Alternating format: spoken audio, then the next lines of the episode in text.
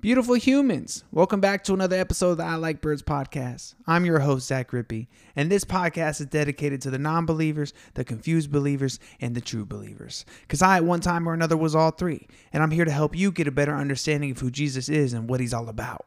Let's grow in our faith together. You learn as I learn. I like the Bible, and I like words, so therefore, I like birds. Let's start the show. People, are you ready? The show. Start the show. Hey, my friends, welcome back to the I Like Birds podcast. Thank you so much for being here. I know we have a lot of new listeners today because my man Jake Roche went to the golf tournament and passed out like 150 business cards and chopped it up with a bunch of people. So if you're one of those people, hey, thank you so much for tuning into the show. I hope you enjoy this episode specifically. And if you like it, hey, please subscribe and come back for more episodes or catch up on some of the previous ones because, uh, man, it's just been uh, an amazing journey this last year. And I'd love for y'all to be a part of it and catch up and join the birdhouse. And if you're a longtime listener, hey, welcome back to the show, y'all. If you've just been listening the last few weeks and you've been rocking with it, I truly appreciate it. And I hope I can keep delivering messages that will uh, keep you lifted in your spirits and just uh, learning about Christ and just moving along in your faith journey as I move along in mine. Uh, let's start there, man. It's just been a tough uh, adjustment to this RV life. I know in the last few episodes, I've been really uh, telling you guys how good it is and, and how I feel when the presence of God out here is so much stronger. And I've just been getting back in my Bible. I've been doing my books for school and stuff like that, and having that free time has been awesome. But I'm not gonna lie to you guys that it is an adjustment, man. Uh, it's hard not seeing, you know, uh, Catherine's family as often as we have been before, and just seeing your your friends at, at work and your friends at the open mics that I would do, and you know, just not having that like real in-person connection with like a community and network has been a little bit of a challenge. You know, luckily people are still calling me, and we're just uh, a lot of people are reaching out and messaging me. It's just been awesome, especially when it comes to uh, people that are really enjoying the just the journey that we're on, as well as the podcast. So thank you so much for everybody that's showing love still. Uh, but I'm not gonna lie, man. Some of the days right now are starting to feel smushed together, right? And today, when I woke up, man, it was starting to feel identical to the previous ones, you know. And it's interesting because there's no markers, you know. There's no little um, there's no markers in my week, if that makes sense, that really let me know what day it is, right? I used to have that.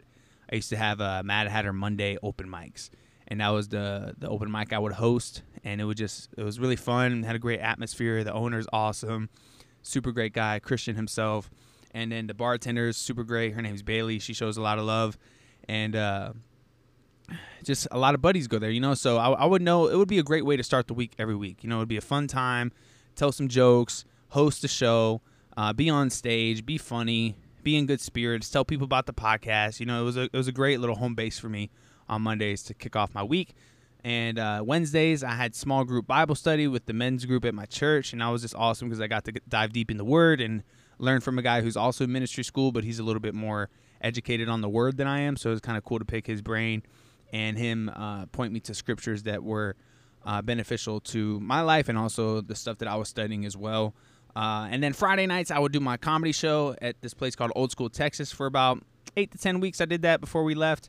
And they were just super nice, always showed love, just were great people to be around. And it was just a fun time. We had, um, you know, a food, food and drink tab there. So we would get food there. The comedians would, would be able to enjoy some drinks and stuff like that. And uh, it was just fun, man. It was just a really fun uh, week of life, you know, for the most part. You know, granted, it wasn't that fun. I, le- I still left, you know, or I felt led to leave still, even though I had a good life, you know and uh, I was, you know, it has pros and cons just like everything else.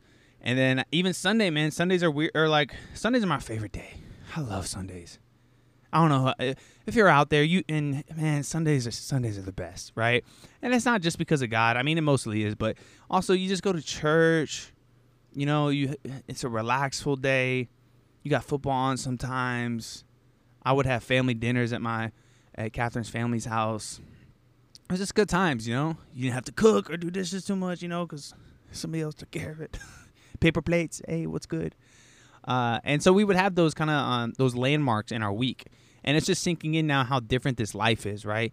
I'm putting added pressure on myself by writing podcasts for other people, and I'm constantly getting messages about them. It's like you know, it's so interesting when you're like, yo, I want to I want to do what I love for a living, and then you start doing it and you realize that it's like oh wait it's doing what i love for a living for somebody else that has nothing to do with what i'm what i'm trying to pursue you know? And luckily i've got to write a few uh faith-based podcasts for somebody so that was really cool. I love those you know i'll, I'll always prioritize those. I've done three of those already and it's been incredible. Uh, but there's been some podcasts like i wrote about the super league uh, european soccer thing that's going on right now and i was just like ugh i don't like soccer. And uh and it's you know it's funny because sometimes on that website Fiverr, people can just book you and not even message you about the the gig ahead of time. They'll just book you and be like, "Hey, I need you to do this. Here you go." You know, and then you just gotta like do it. You can't like turn it down, which is they need to fix that because I don't like that. But uh, yeah, man. I also took on a weekly podcast for someone, uh, and it's more of so of a, uh, like a cultural research paper about um, certain places or people uh, that has to do with kind of like their eating habits and um, their death rituals based on the culture. It's a little weird, uh, but I enjoy it just because it's like I'm learning a lot of different stuff. Uh, and I've been doing that once a week for somebody, which is awesome because it's like consistent work. Uh, and that part is fine. Like I don't mind like getting behind a desk, researching, reading, writing stuff. Like that's that's a dream. Like I'm doing that for for fun on the regular, and then the fact that somebody's gonna pay me to do it is incredible. So that part is awesome, and I, I'm super grateful for that. That God's blessed me with that. Uh, but the thing I don't like about it, y'all, is I don't know if y'all feel this way. Uh, when you, you know, with your businesses that y'all got going on or wherever you work at, but the constant messages you get from people, oh my gosh, is draining. Oh, like the podcast guy sends me messages nonstop about the show. You know, I get it. He cares about the show. He wants his show to be great and whatnot. I just get drained easily when it comes to getting messages all day. It could be from people I love, people I like, and people I work for. it. Like getting messages is just exhausting, especially when you're trying to like be with your family and you're feeling like you're getting pulled away every second.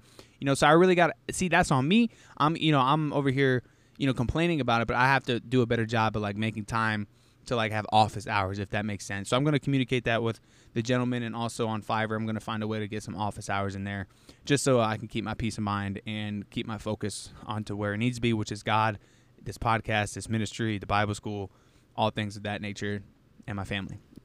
And I love being able to say that I'm making a little bit of income on the road, but I also just need to get that balance first. And I highly recommend uh, if you relate to this at all, you need to get your balance in order as well.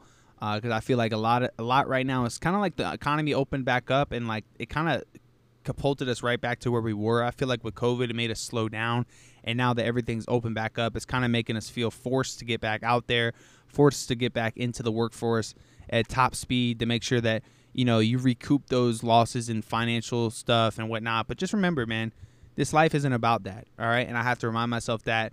I even have to remind myself while living in an RV that. You know what I mean? And um, also, what's going on this week, man? The weather has been cold and rainy the last few days in North Carolina in the middle and the end of April. Like, what is that about? I had no idea that that was a thing. But man, I'm learning that there's different seasons in different places, y'all. In North Carolina, gets a little chilly sometimes.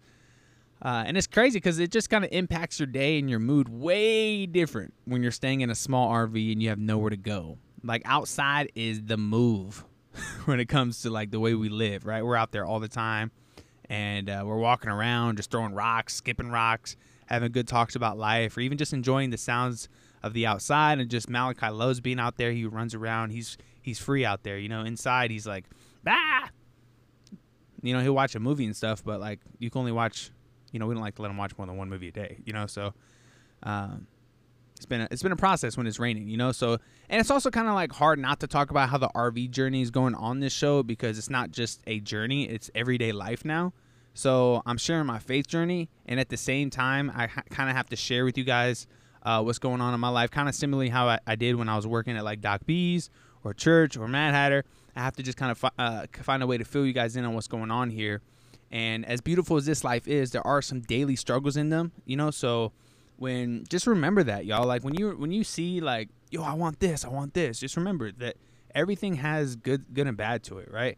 So you just have to really balance your life out.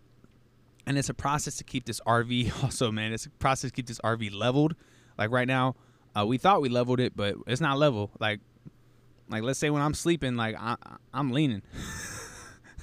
I'm leaning out the mattress right now. Like when I put something on this podcast table, if I put one of Malachi's cars, hey, it's gonna fall in my lap. You know, so uh, we got to work on that. Uh, we have to clean it up often, just because it gets dirtier faster because it's a smaller space. Uh, you have to do some things when it comes to. Uh, we've had like multiple water heater issues too, and even a clogged water tank the other night.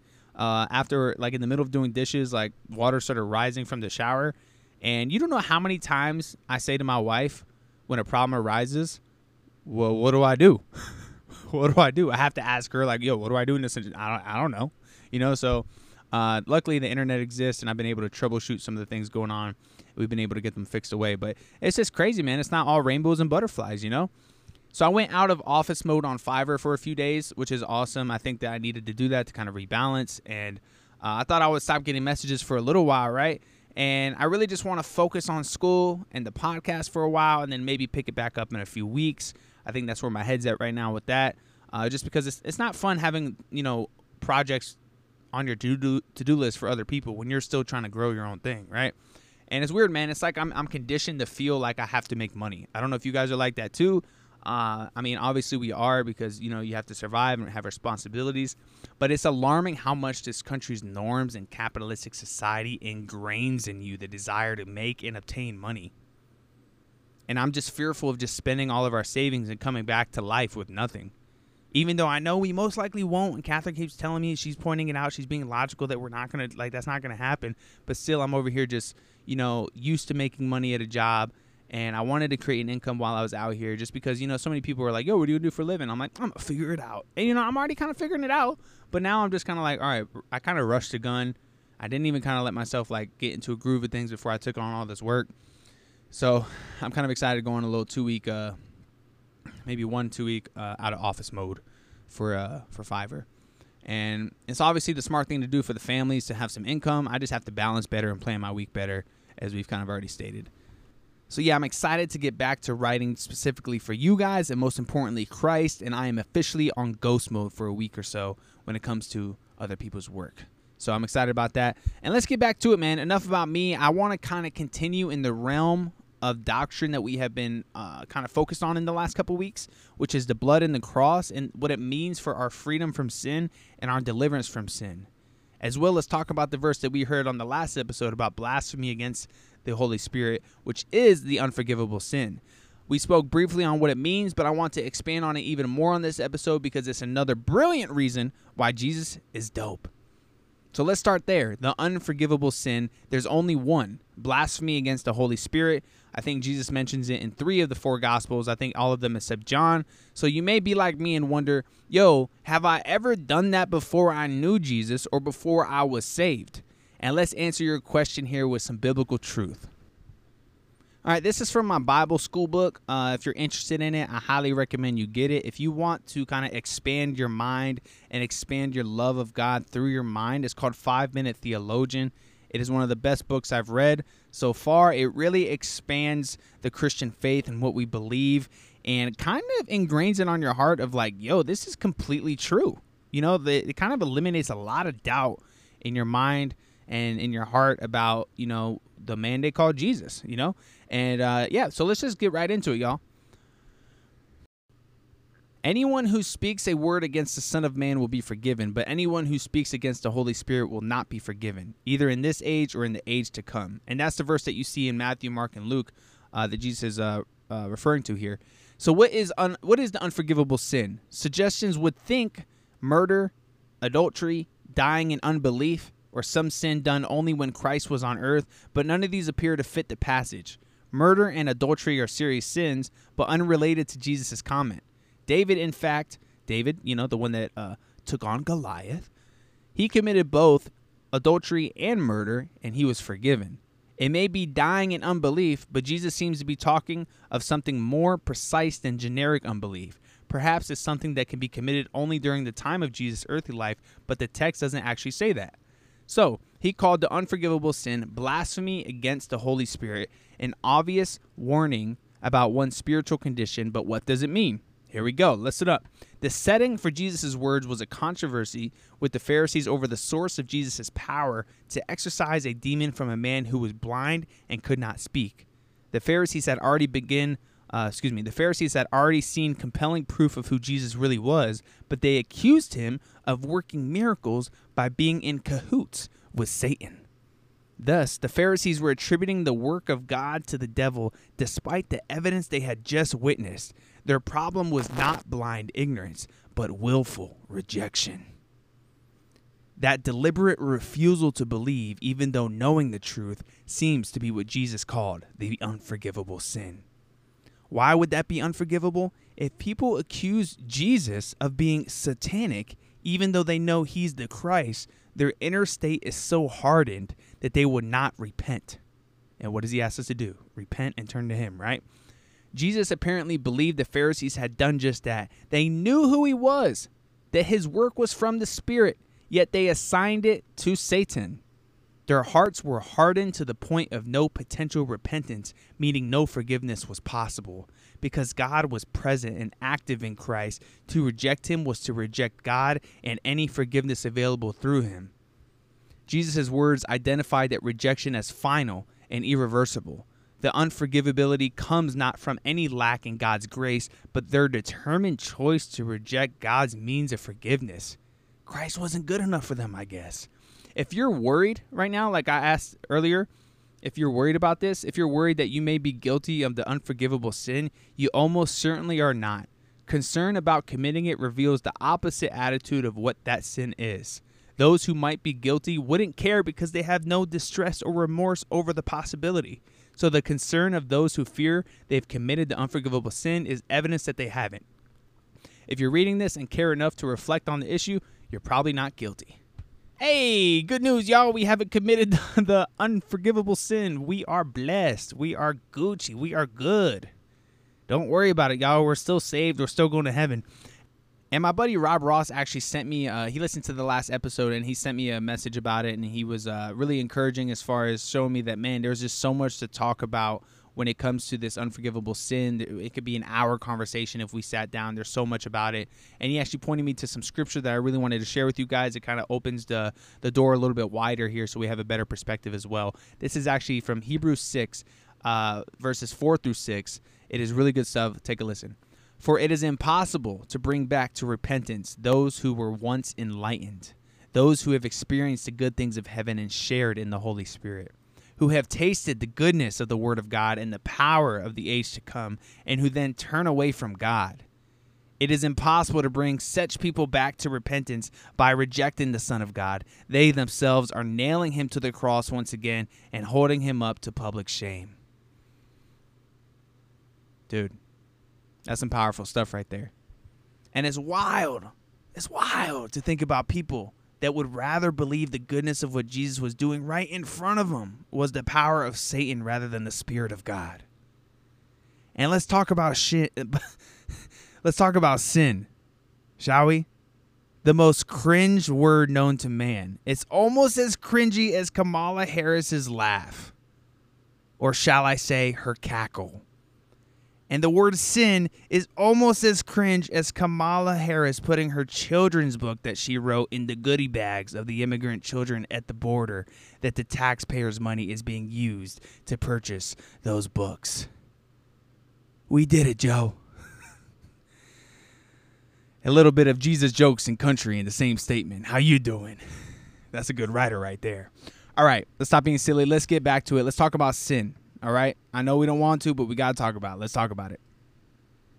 All right. Adam and Eve produced children only after the fall. I don't know if y'all are aware of that, but uh, that's why we're here because Adam and Eve actually had children. Uh, their names are Cain and Abel, in case you don't know.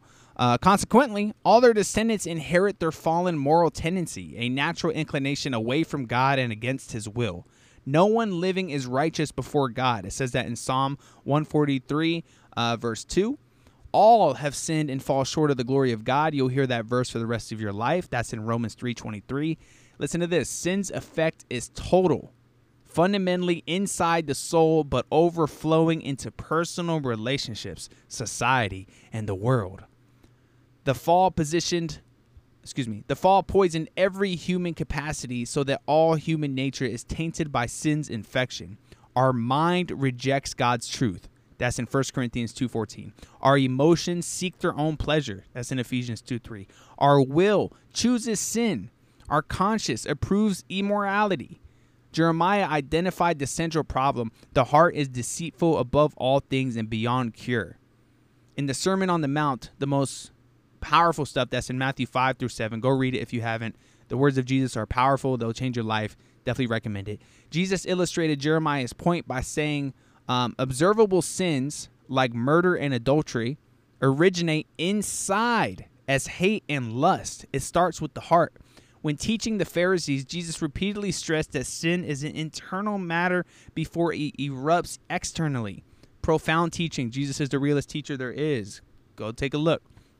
He says that in Matthew 23, verses 25 through 28. Our real issue is not our upbringing, other people, the government, or the environment, but ourselves. We are our problem and life's other tensions only manifest our deeper internal breach with God. This is so good. Our God relationship is the hinge upon which all others turn. Alienated from Him, all other connections suffer families, neighborhoods, churches, countries, and races. The outgrowth of our deformed spirit damages society at every level because the driving force behind all human motives, whether personal, corporate, or government, is now self. Self. Conflict is inescapable.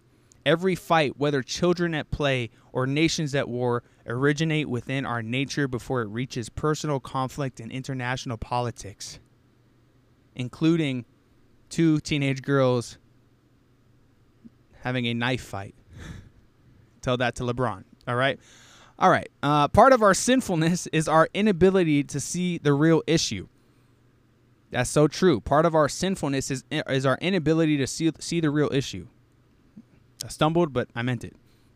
When Jesus tutored Nicodemus about flesh giving birth to flesh, Nicodemus thought Jesus was teaching biology, but Jesus' lesson dealt with spiritual truth saying morally fallen people produce children with the same twisted tendency, and thus we all need a new spiritual birth. Speaking for all of us, Paul reveals his powerlessness to free himself from his own sinful disposition. And keep in mind, Paul is a saint, he's the GOAT, he has led more people to Christ than you and I will ever have put together. All right, he's a beast. Yet he still struggles with this, right? He can't free himself. The solution is found only in Christ's payment for sin when by his grace we appropriate his saving work, we die to sin and we receive new, newness of life. Like it says in Romans 6 that we talked about in the last episode, the, the blood and the cross. The Holy Spirit now indwells in us, empowering us to increasingly resist sin and live by Christ like traits. Only then is sin restrained. It's all through Christ. We do it all through him. He delivers us, right? So, here, this is so good. Listen to this, guys. Most attempts to improve our world whether individual, corporate, or international, aim at the second t- at the secondary manifestations of the mess that we're in. Unless we identify the core problem, our well-intentioned efforts are only a moral band-aid on the cancer. Think about woke culture. All right? It may look like we're doing something and it may make us feel better temporarily. My feelings over logic, feelings over facts but the cancer continues to spread, leading to death. The church needs to be about God's business of bringing spiritual healing to a sin sick world. Can I get an amen? That's what we represent on the I Like Birds podcast, baby.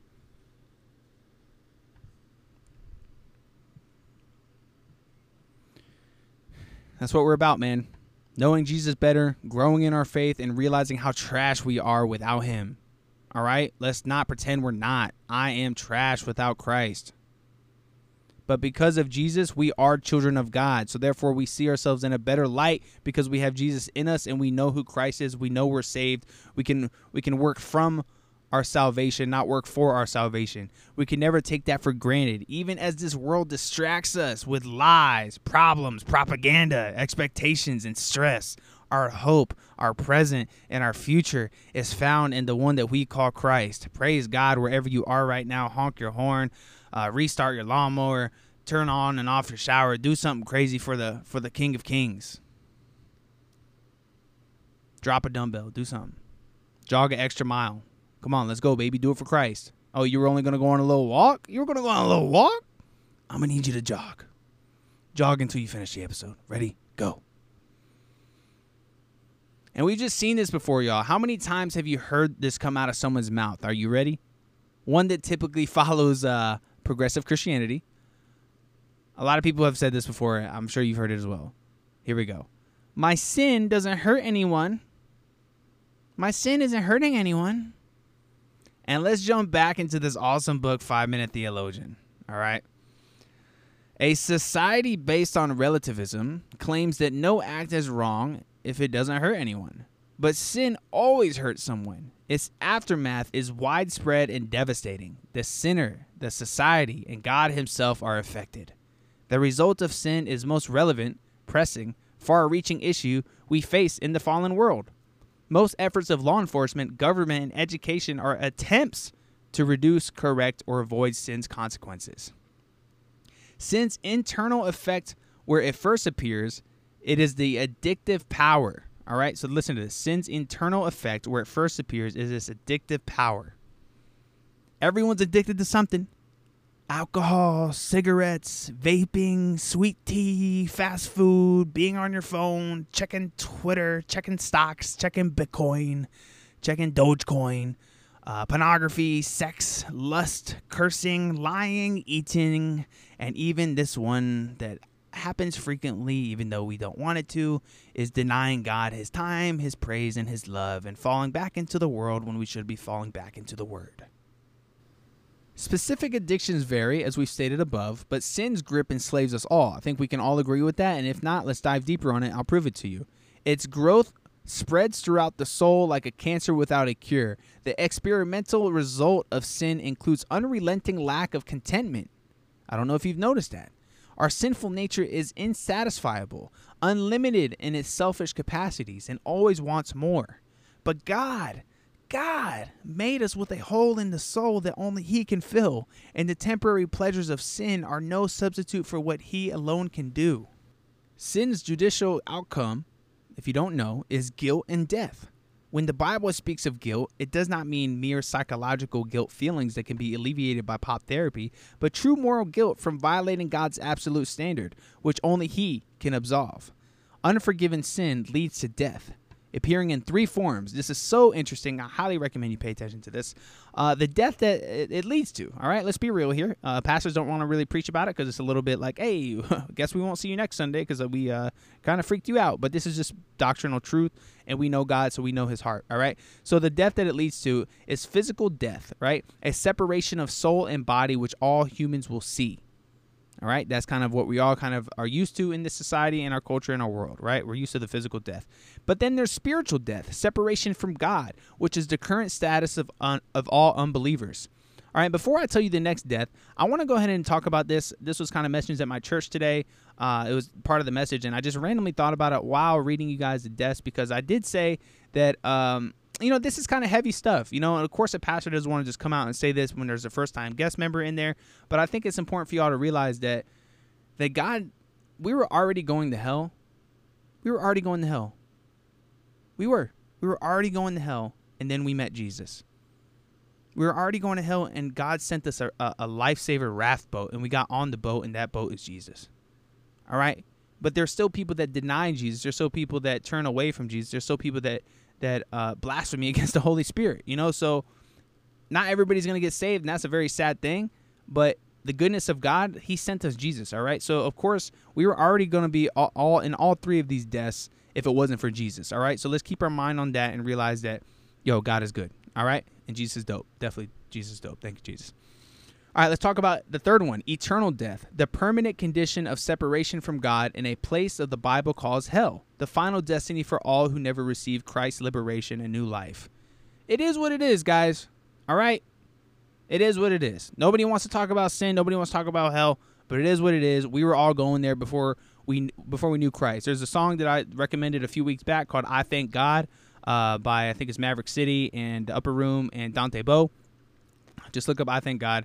Um, and Dante Bowe has this great part where he says, Hell lost another one. I am free. I am free. Because we were on our way there, guys. It's a doctrinal truth, all right? Let's get back to it. Sin's effect inevitably strains and breaks relationships. I don't know if you've noticed this personal, social, and global. As we pursue our self centered concerns, we grow calloused towards others, resulting in conflict, crime, and war. The authority of law provides some constraint on the worst of our sinful passions, but apart from our Um, our inner corruption is a rebellious spirit that rejects any authority that would, in part, restrain our behavior. We need more than external restriction. We need internal transformation, aka, we need Christ. A broken relationship between us and God is sin's worst and most lasting result, which is so true, guys. That is so true. A broken relationship between us and God is sin's worst and the most lasting result because, man, I'm telling you, life is so much different when you know God. And the more you know God, life just gets better. And just knowing that we know where we're going, that eternal life, man, there's nothing better to put your mind at ease about. You don't fear death anymore. It's great. My dog Armani passed away, and I know where he's at. It feels good. All right. Many many people diminish or deny the gravity of sin. This is so good. Listen to this, guys. Many people diminish or deny the gravity of sin. But God does not. He hates it. Okay, this is so good. This is so true in our culture. We don't even acknowledge the gravity of sin. Even in our church, we barely discuss the effects, the weight, and the continued destruction of sin in our lives and society. Has the media ever once tried to lead people to God after reporting some demonic, sinful act that someone did in the world that day? No.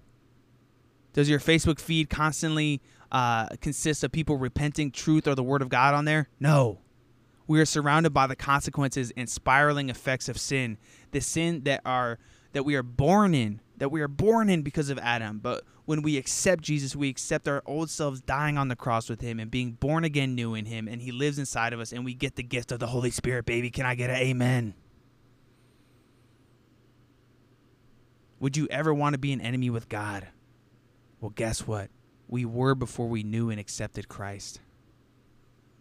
Because of our sin, the Bible pictures us as God's enemies. It says that in Colossians 1:21, positioned for his punishment rather than blessing. Because God is perfect, just, and righteous, he cannot disregard sin. Do you guys realize that that is such an important uh, nugget of truth to hold on to when you think about uh, that doubt of like, if God is good, why does he let this happen? Why does he why are people in hell? Listen to this, guys, because God is perfectly just and righteous. He cannot disregard sin he has to punish it because otherwise he is not good. Do you understand that? Otherwise he would not be just and there would be no justice. Yes, he's good. We he sent us Christ. How much more could he do for us? He saved us. It's a wild concept, but he did it and that there's proof and there's proof within us.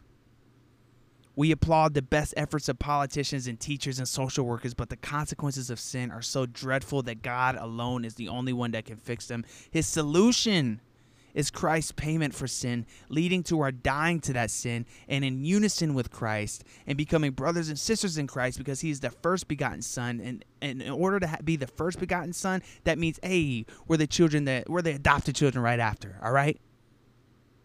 We're the little homies, all right? And the indwelling spirit transforms us into Christ's likeness. Sin's impact is massive, but God's grace is sufficient and available to all, including Granny. Tell Granny about Jesus, like we talked about on the last episode.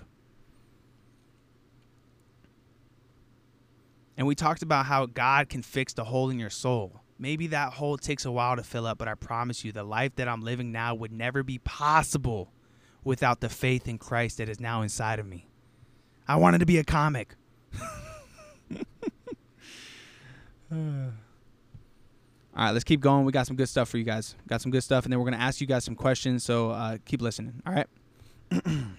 as early generation of Christians describe sin as a few habits that they found personally offensive, but sin is more complex than a short list of social taboos. The Bible identifies three kinds of sin. If you didn't know, I know this stuff you don't really learn about. But it's kind of cool when you're in Bible school, they kind of deep dive on the doctrine. So I'm giving it to you guys now. So you guys are little five minute theologians as well. All right, so we got imputed sin, we have inherited sin, and we have personal sin for 500, Alex.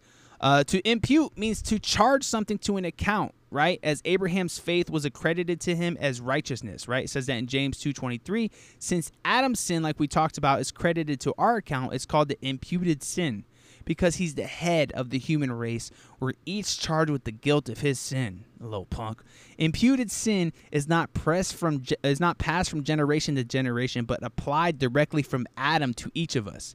God erases our imputed sin. My man, God, I appreciate that, man. However, by charging it to Christ on the cross and crediting or imputing his righteousness to us, so not only did he eliminate the sin, we are now considered righteous, my guy.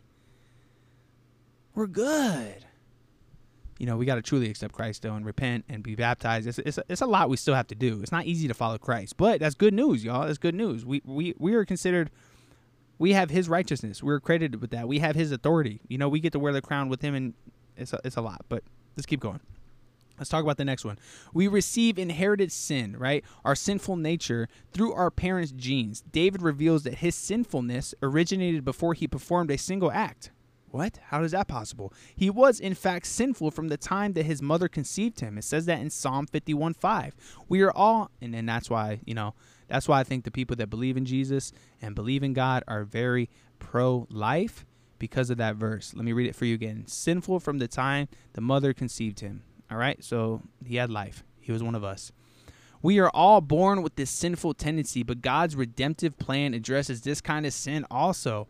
Listen to this. Those who belong to Christ Jesus have crucified the sinful nature with its passions and desires. Those sins that you think you're that are that are holding on to you, you know, like if you're still lusting or you still uh, want to watch pornography or you still want to get drunk or if you still want to um, lie a lot, you know, like you think that th- that that that that's that's something that you're still struggling with and yeah you, you have baggage you know the second you get dunked on the water everything's not free you know things take time but we are no longer a slave to those sins, and the deliverance comes from Christ. Crucifixion does not mean that our sinful nature no, no longer exists, right? But it no longer enslaves us. We have been set free from sin, as it says in Romans 6 18.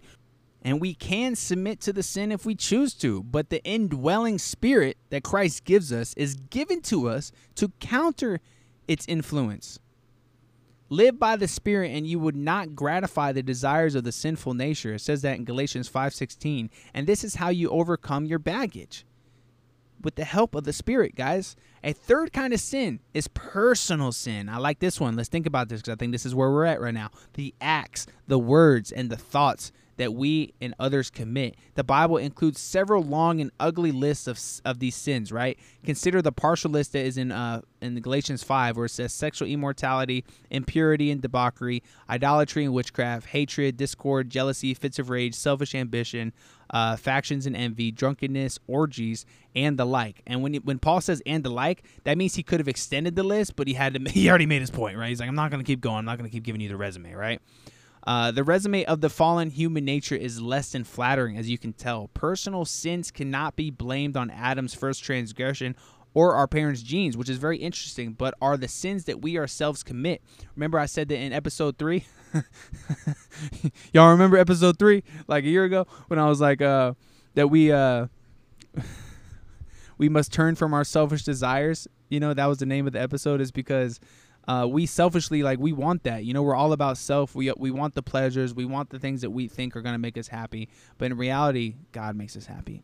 And by means of Christ's death, God makes available his forgiveness for these violations, which is so good. By the means of Christ's death, God makes available his forgiveness for these violations that we probably still struggle with. And like the Bible says, no, Jesus died for your past, present, and future sins. But, you know, we also need to be you know, trying to do the will of God because of how much we know about Christ. And there's just so many other reasons, but that's not what this is about. This is about sin. All right, let's get, a little more nerdy, and then we're gonna get, we're gonna ask you some questions. All right, all right. This is powerful. Take a listen. Provision for every kind of sin is available.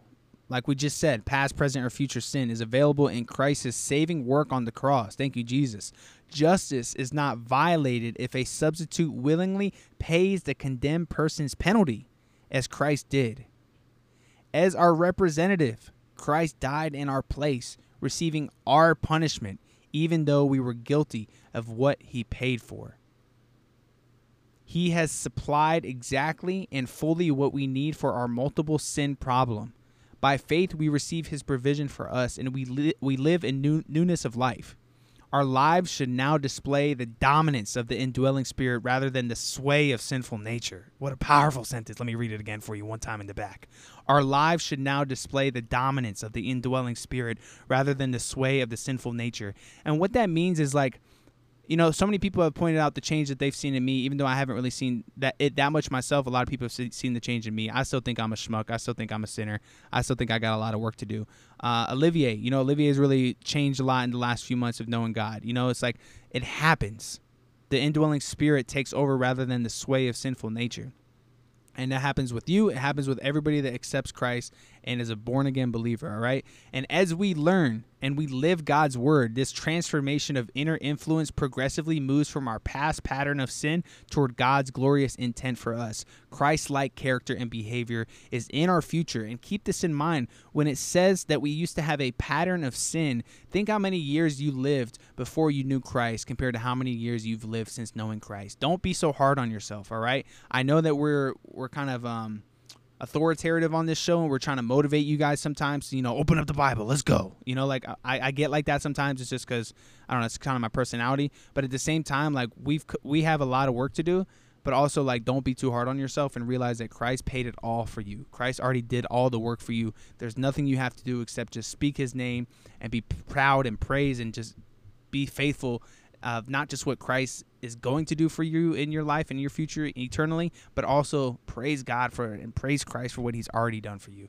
All right, and let me think about this question right here because this, when I was reading this, you know, when you read something that's not even really. Uh, I mean, I guess it's alluding to it a little bit, but it really made me think of a question outside the box here. When it says this, let me read it to you again.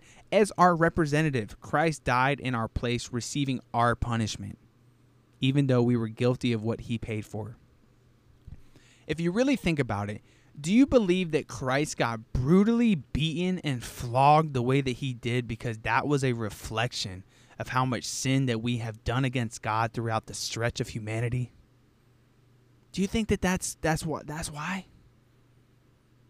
I don't know if you've ever seen The Passion of the Christ. I highly recommend you watch it because it'll break your heart and you'll definitely understand uh, a little more fully of what Christ went through before he went to that cross. That's just before he went to the cross. And then when he went to the cross, on the way to the cross, everything about the situation of his crucifixion was was was horrible. Like it breaks your heart. Definitely recommend watching Passion of the Christ.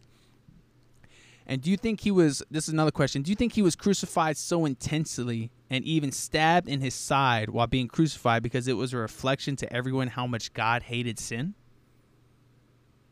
Not only that, was it also a reflection of how much he loved us to allow that to happen to his one and only begotten son. It makes you truly understand how, what, and why we do this life for Christ and why we need to put him first in our lives and how we have to follow him intensely. And I don't do this podcast for you guys. I love you and I thank you for listening and I want to bring people to Christ, but I do it for Christ. I can't have people out there in my inner and outer circles not knowing about him. All right. When I read John for the first time, I said, How has nobody in my life told me what this book said? I couldn't believe it. I was kind of hurt. I was kind of hurt. And that's that, that was one of the the callings that led me to starting a podcast because I was like, I, just couldn't be- I couldn't believe they killed him. I could not believe they killed him. He was such a great dude. He was powerful. He was the the deepest philosopher. He was the greatest teacher. He was the greatest server. And they killed him. And he deserves all the love, all the praise, and all the glory coming out of the mouth of Zach Rippey and you, the I Like Birds listener. And some days I wake up, right? I wake up and I, I feel completely like I don't even know Jesus. I woke up on the wrong side of the bed, and today was one of those days. I have a lot of those days, I'll be honest. I wake up grumpy. I don't know why. I wake up like sinful, if that makes sense. I wake up like in a funk of sin. And it's probably my fault. I go to bed too late, read too much, you know, my mind's spinning. I got Malachi in the bed. I don't know what it is. A lot of excuses. Who knows? Probably my own fault. So I had a, when I woke up, I put on a Sunday sermon, and I was I was kind of spacey. I wasn't really into it as much as I normally am, and I was grouchy with my family, and it, and it took sitting down with God to realign my day. Like I need Jesus so much. As much as you may think I have him a lot because I do a podcast and I go to Bible school, no, that means I need him more because the enemy stays attacking my mind, my attitude, and my emotional state of life. And don't forget, guys, how humbling it is to need Jesus. And I have to surrender my cockiness my macho man attitude and and my day to seeking his face. Or not if not it's just gonna i'm gonna go back to my old ways. I'm gonna go back to just living in away from him and i don't want that. And let me ask you another question. Let me ask you another question. Do you ever feel like man i love jesus. I love the podcast but i don't really want to listen today ah, i'll listen tomorrow i don't really want to listen to worship right now I don't want to get deep and know God better. I just want to vibe to some Drake today or put on some Hey, Let's Complain podcast by Cam Bertrand. Well, that's normal for us as flesh made individuals. That's normal. Don't be too hard on yourself. Listen to this. This is powerful stuff right here, y'all. All right, back to the book. It says, Our sinful nature, sometimes called the old man or the flesh, is not a part of the soul or body, but a tendency, a self centered bias to choose contrary to God and His will. Our natural capacities to think, feel, and act incline away from rather than toward God. We impulsively and intentionally pursue our own way instead of God's way. And how did this happen? How did universal human condition arise since God created Adam and Eve pure and innocent without uh, an, an attraction for sin or rebellion?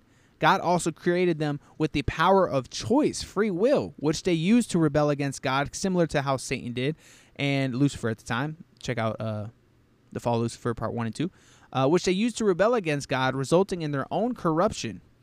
Then they pr- reproduce offspring, Cain and Abel, infected with the same constitution. Even among Christians, an internal struggle rages between the sinful nature and the spirit. This is common. For the sinful nature desires what is contrary to the spirit, and the spirit what is contrary to the sinful nature. They are in conflict with each other. It is constantly a spiritual battle. That's in Galatians 5:17. Let's go, baby. The sin nature deviates everything. We are fully tainted and unable to satisfy God. That is so powerfully said. We are fully tainted and unable to satisfy God. Paul wrote that the sinful mind is hostile to God. It does not submit to God's law, nor can it do so. Those controlled by the sinful nature cannot please God. Says that in Romans 8 7 8.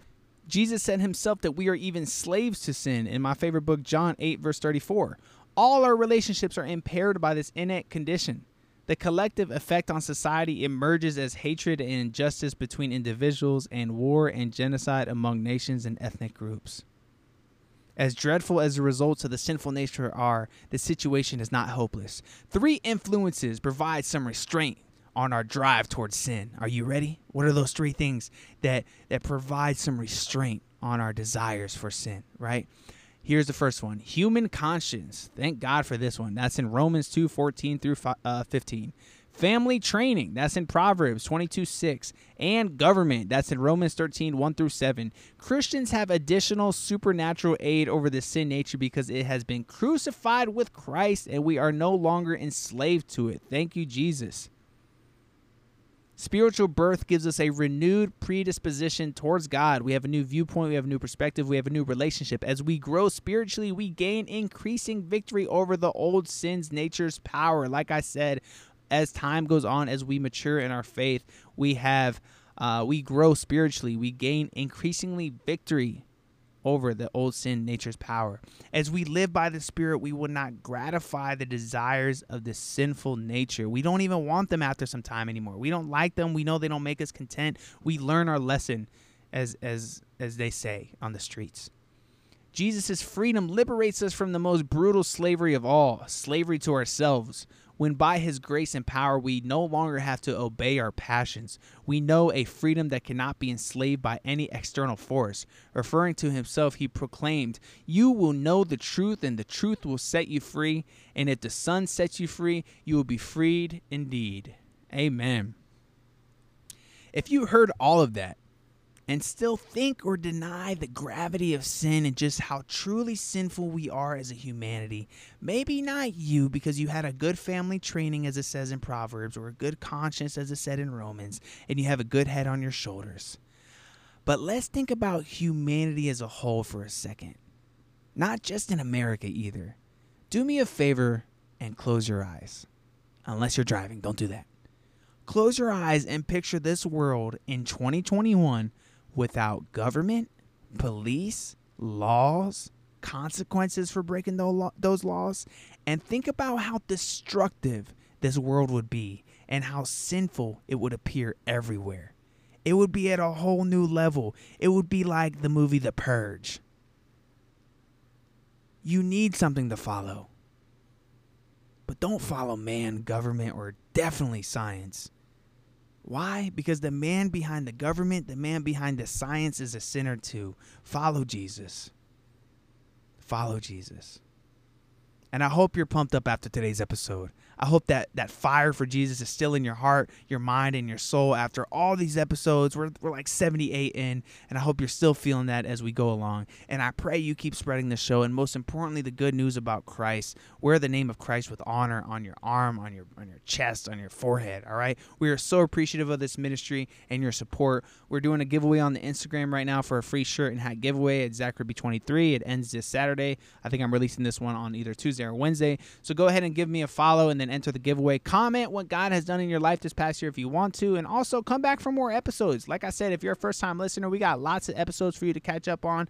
They're all kind of in the similar kind of trajectory and tone and uh, vibe as this one.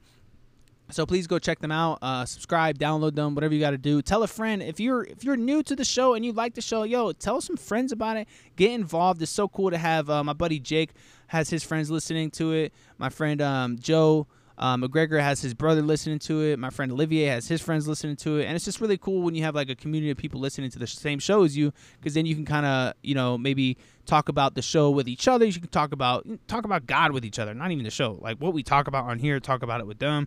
Next thing you know, you're forming a little community, and then next thing you know, we're gonna all be in the same church one day somewhere. I, I can just feel it. I don't, I don't know. I don't know what's going on. We're gonna start a little ministry or something, uh, a little building, and we're, we're just gonna we're gonna get after it. All right. So uh, much love to you guys. Thank you for always tuning in. Uh, this was a long episode, longer than I anticipated. So I hope you enjoyed it and you're listening all the way through. I truly appreciate you guys. And uh, until next week, all right, y'all stay blessed and stay happy and stay living Christ. All right, see ya.